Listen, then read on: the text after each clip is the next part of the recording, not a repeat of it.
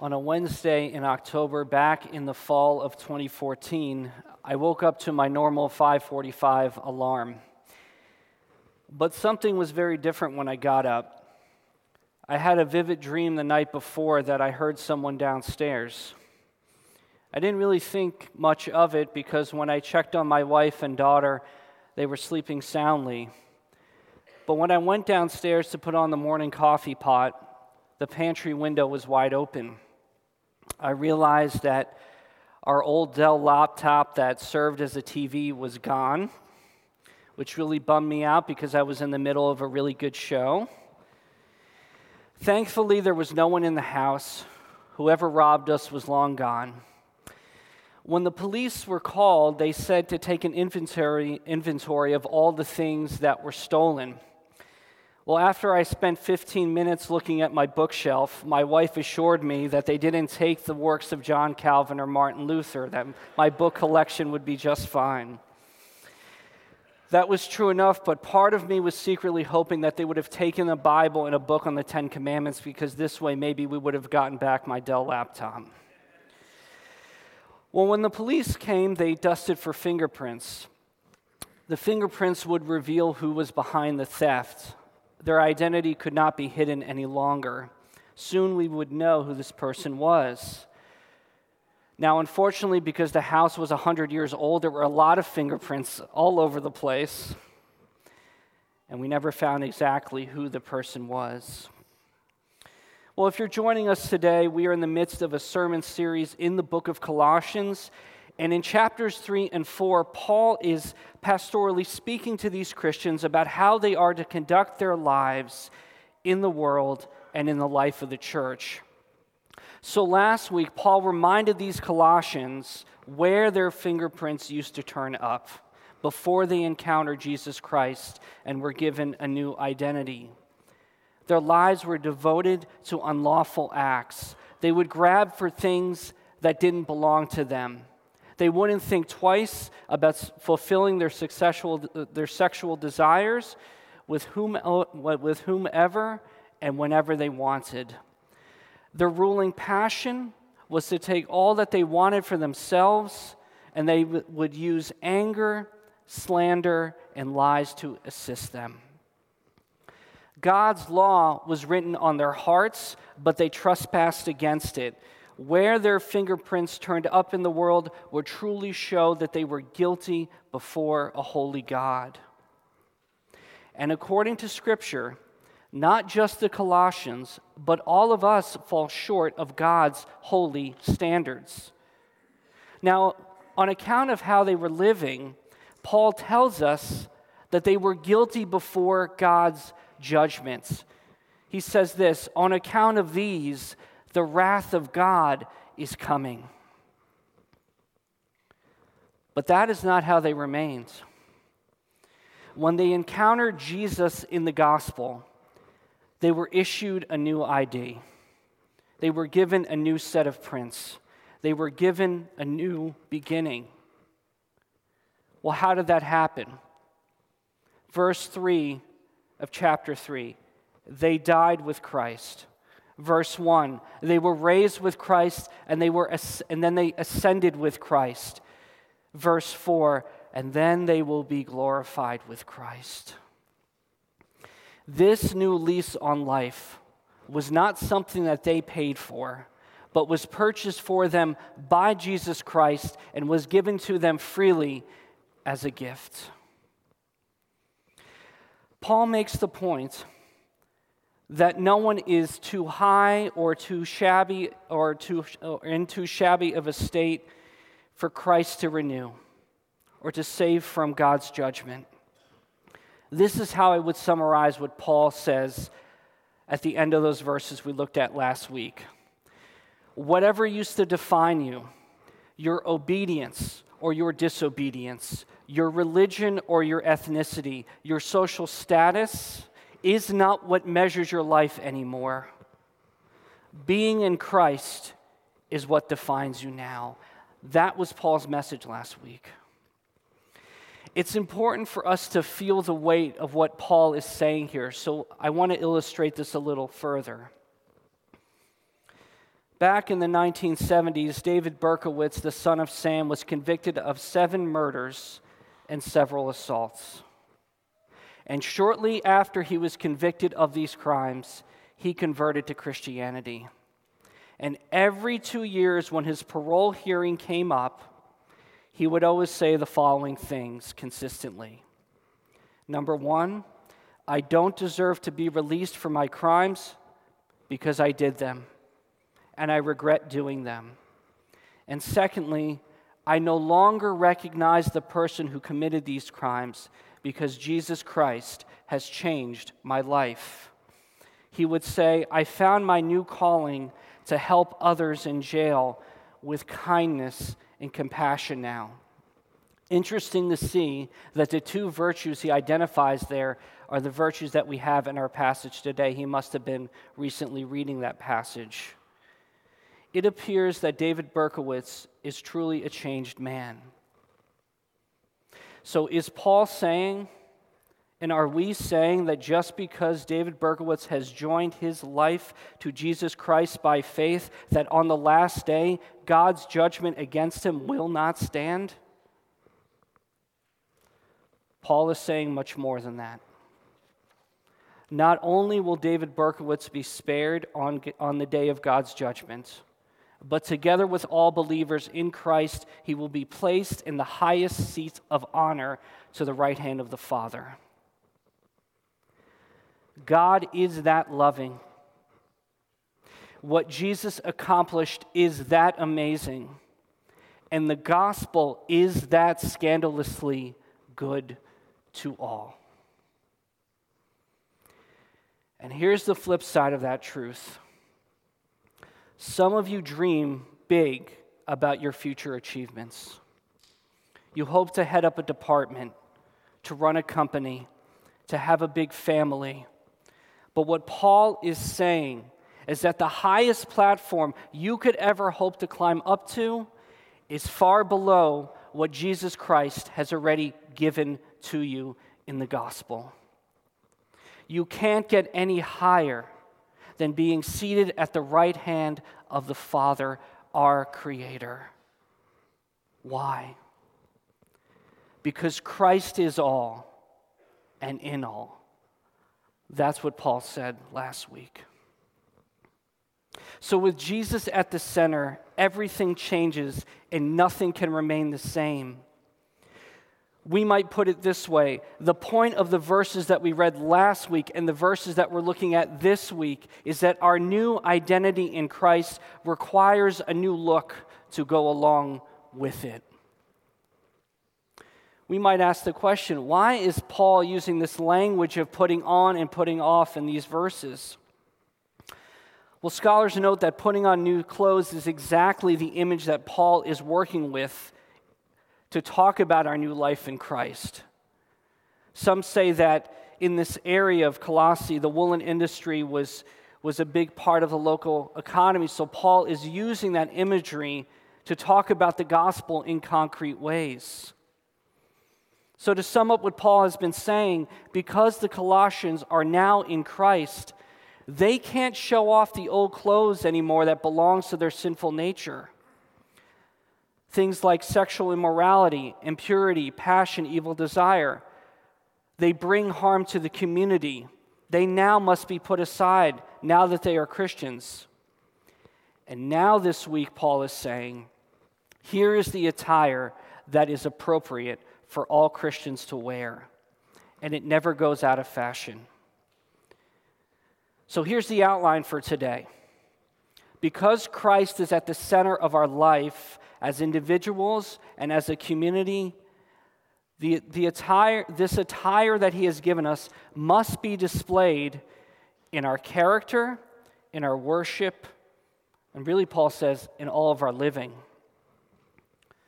So let's now look first at the Christ like character Paul talks about in verses 12 through 14. Notice how Paul addresses these church members. He says, he calls them God's chosen ones, holy and beloved.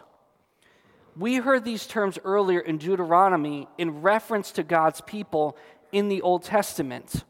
These Colossians now are part of God's family. They have the same status as the Old Testament people of God. They enjoy the same privileges as them before God. They are no longer destined for wrath, but rather for God's special purposes in the world. To use the words of Deuteronomy that we heard earlier, they are God's most treasured possession. We might put it this way they are now of platinum value. But as special as it might be to be associated with God's Old Testament people, it takes on a whole nother level of significance because these terms were used in reference to God's Son, Jesus Christ. At Jesus' baptism, God the Father ripped open the heavens and publicly declared, This is my beloved Son, in whom I am well pleased. And because these Colossian Christians are now in Christ, God is just as well pleased with them.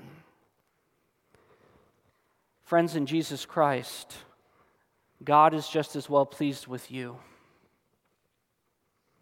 What God said about Israel, what God said about his perfect Son, Jesus Christ, he says about you today in the gospel.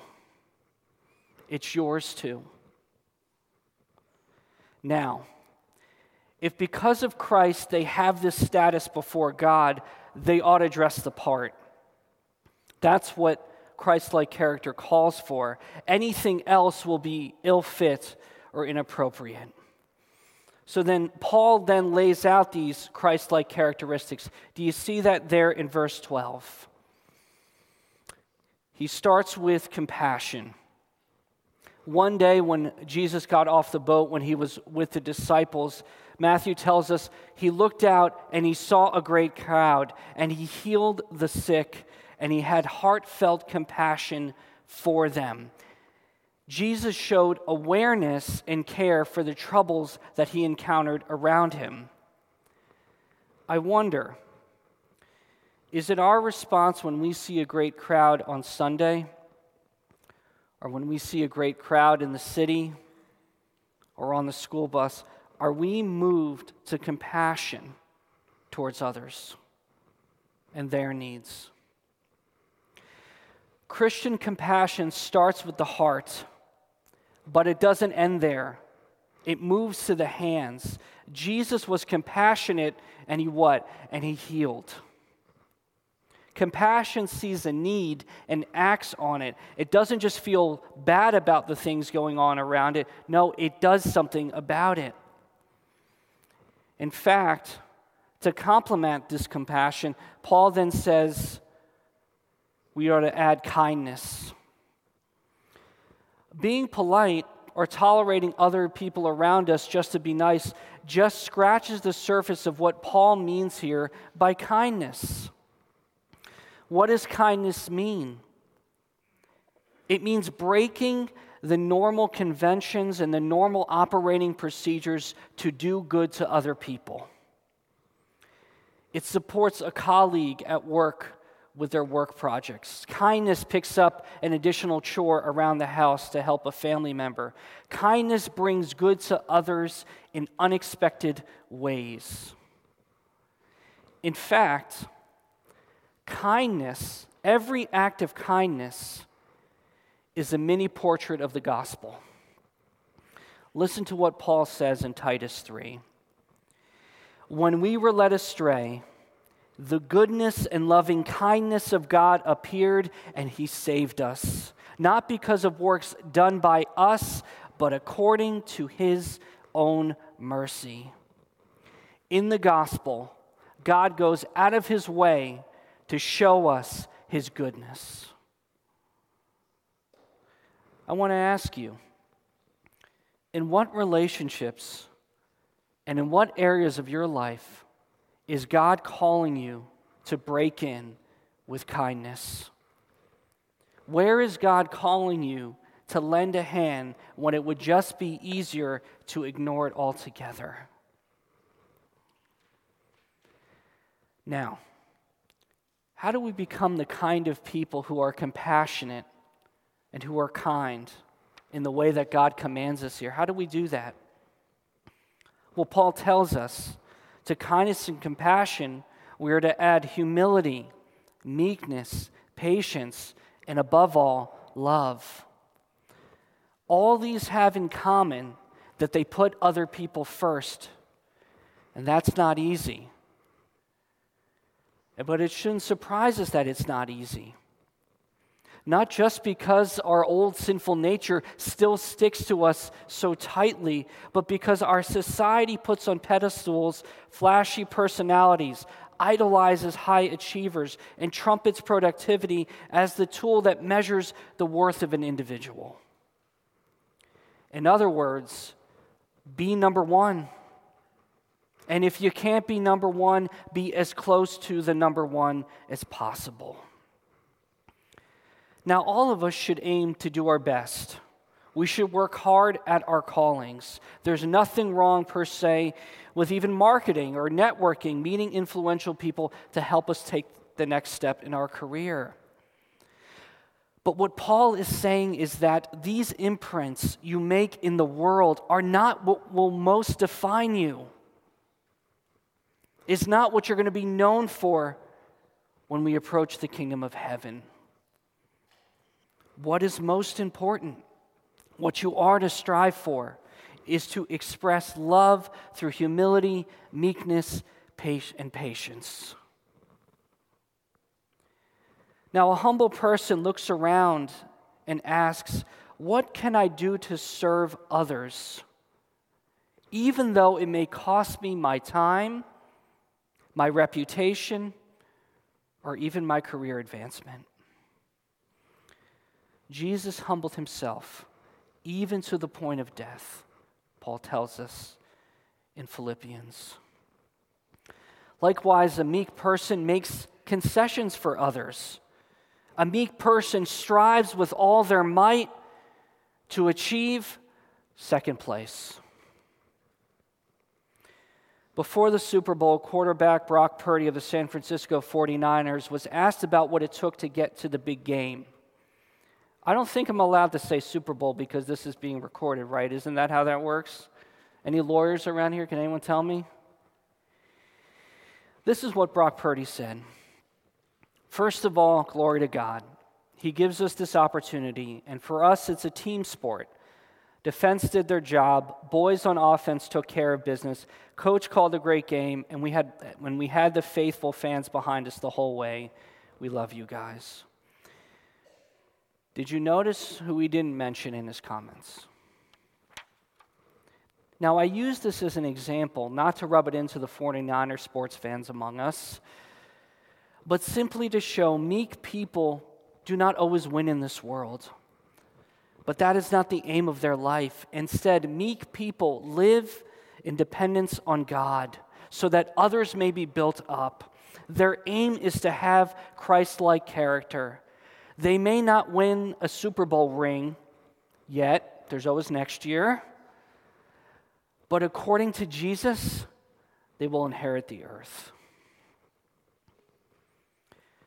Now, Paul is a really good pastor. He's a really good doctor of the soul. He knows that if he prescribes humility and meekness, patience is needed. You see, it's easy to serve other people in the community when they are grateful, when they display good character, when they're attractive, when it's a pleasure to be in their company. That's easy to do. It's another thing to serve people when we find them draining, difficult, annoying. Don't look at me like that. to have Christ like character throughout a lifetime, we need to learn how we can endure with others, to be long tempered, to forgive them if they have wronged us. New Testament scholar Grant Osborne puts it so well when he says this We must learn to endure the weakness of others and allow them to grow alongside ourselves. Why should we do that? because God is patient with our failures. God in Christ forgave and is forgiving us every day. So we are to learn how to forbear with those around us. We must be willing to accept their foibles and their faults. Now, some of you are saying compassion, kindness, humility, and patience, it's too much to keep coordinated. It's too many layers to put on. Well, that's why Paul sums up everything he's saying here. Put on love, which binds everything together in perfect harmony.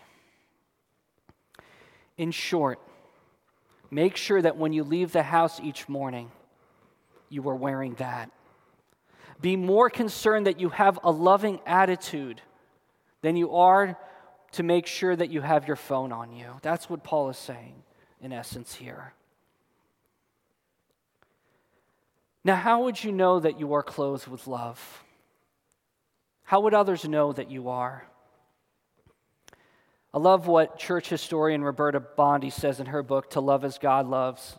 She says this Love is a way of seeing habitually and responding to the real, separate, individual needs of each of the people we encounter in our lives every single day. Love is a way of seeing habitually.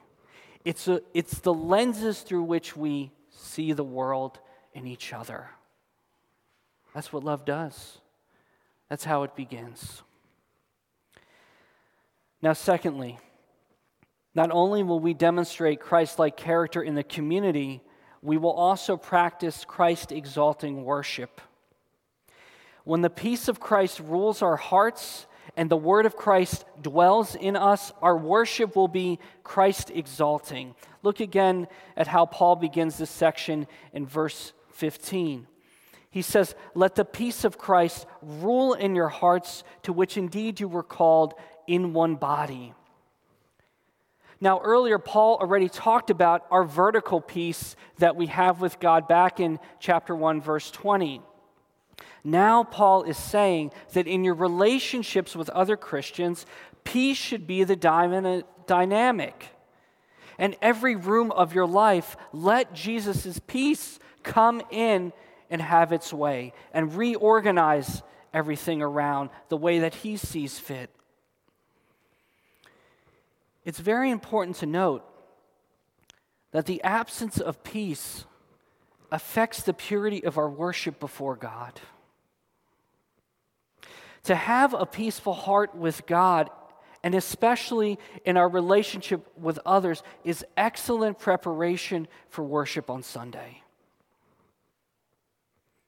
It's too easy to judge the quality of worship based on aesthetics or sound.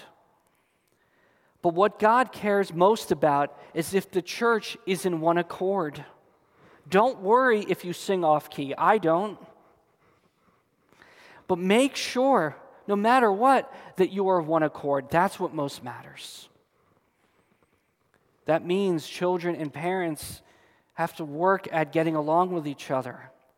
Couples in their relationship, in our friendships, do all that we can to make sure that the peace of Christ is ruling in our hearts.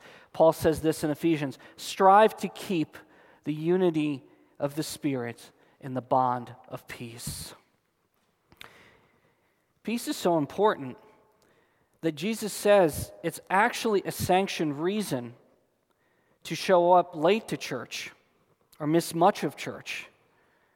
He said to his disciples in the Sermon on the Mount, If you have an offering to give at the altar, and you remember that your brother or sister has something against you, go back and make it right before you, before you come to the altar. That's how important peace is to the life of the church. Peace is one of the best gifts we could ever have in life, isn't it? And the older I get, the more I see that to be true. Peace of conscience with God, peace in our relationships.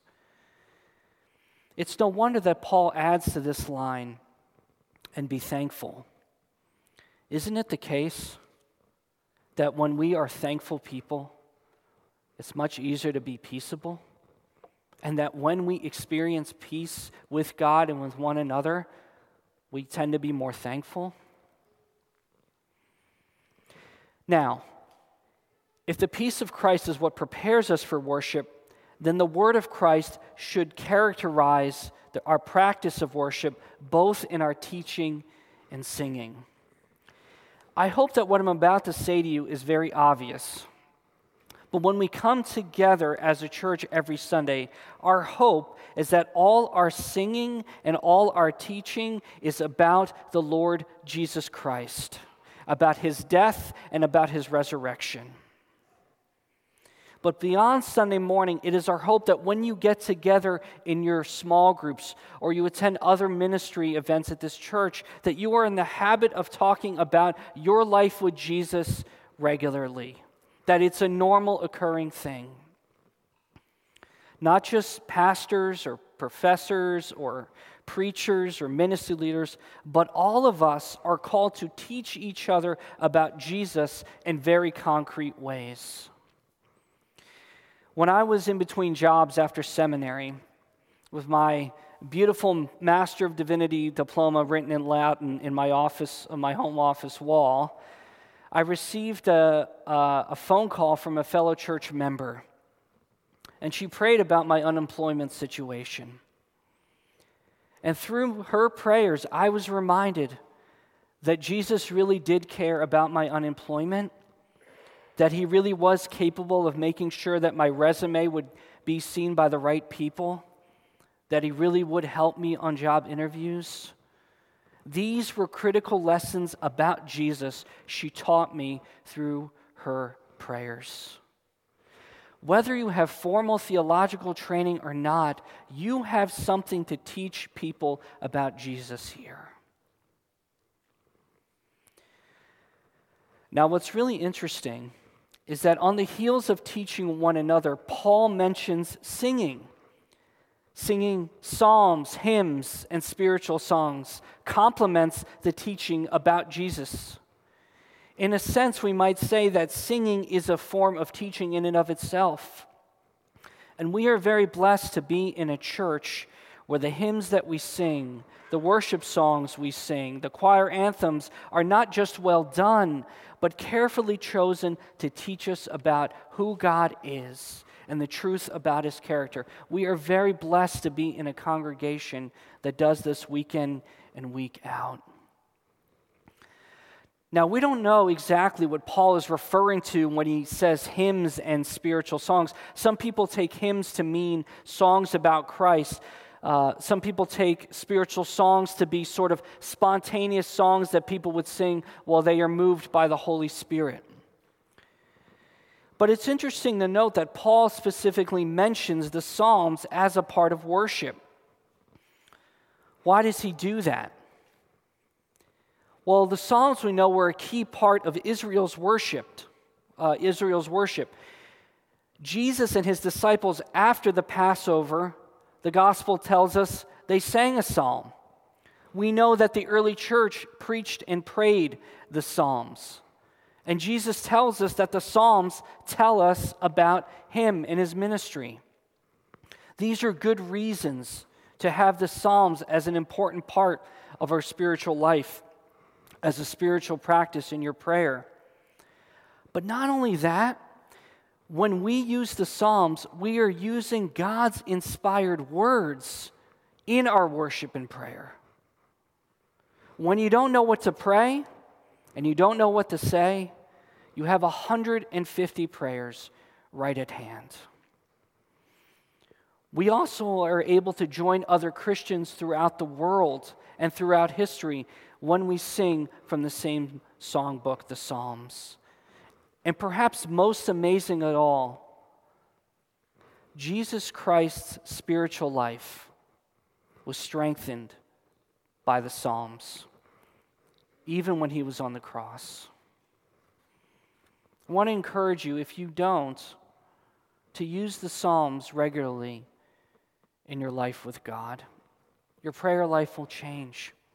You'll learn more about the person of Jesus and about what his inner experience was like as he sought to live a life of obedience to God.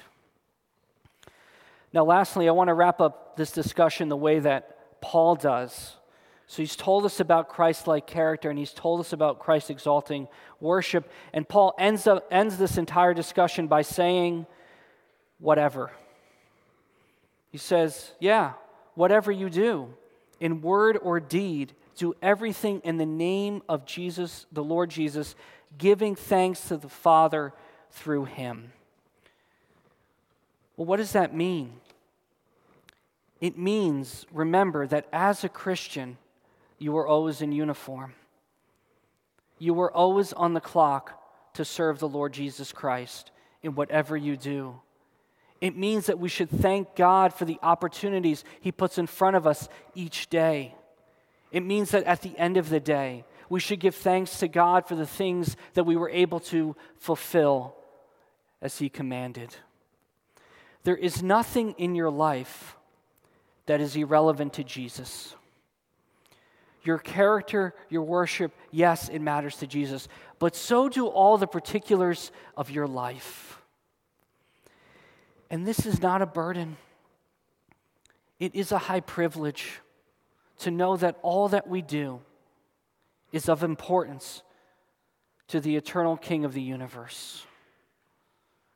Our relationships, how you act on a sports team, how you are on the hospital unit, how you are in your IT department, when you apply for colleges, when you raise your hand in class, talk to store cashiers, when you work on your taxes between now and April 15th, all of that is of importance to Jesus. Wherever you leave your fingerprints, they reveal your identity in Christ whether it's on big projects or small tasks, we are called to have a Christ centered life. Do everything in the name of the Lord Jesus. Yes, our character. Yes, our worship. But truly, all of our living. In the name of the Father, and of the Son, and of the Holy Spirit. Amen. Let's pray. Lord Jesus, we thank you that the imprint of your life is now on our lives, both as individuals and as a church. And so, Lord, we want to reflect your character to all. And forgive us for the ways that we fail to do that each day. How we lack strength, how we lack a vision of love. But thank you, Lord, that you still stick to us you still equip us day by day by your good spirit. So help us this week to live in a way that reflects your wonderful purposes in our character, in our worship, and everything that we do. To the glory of your great name. Amen.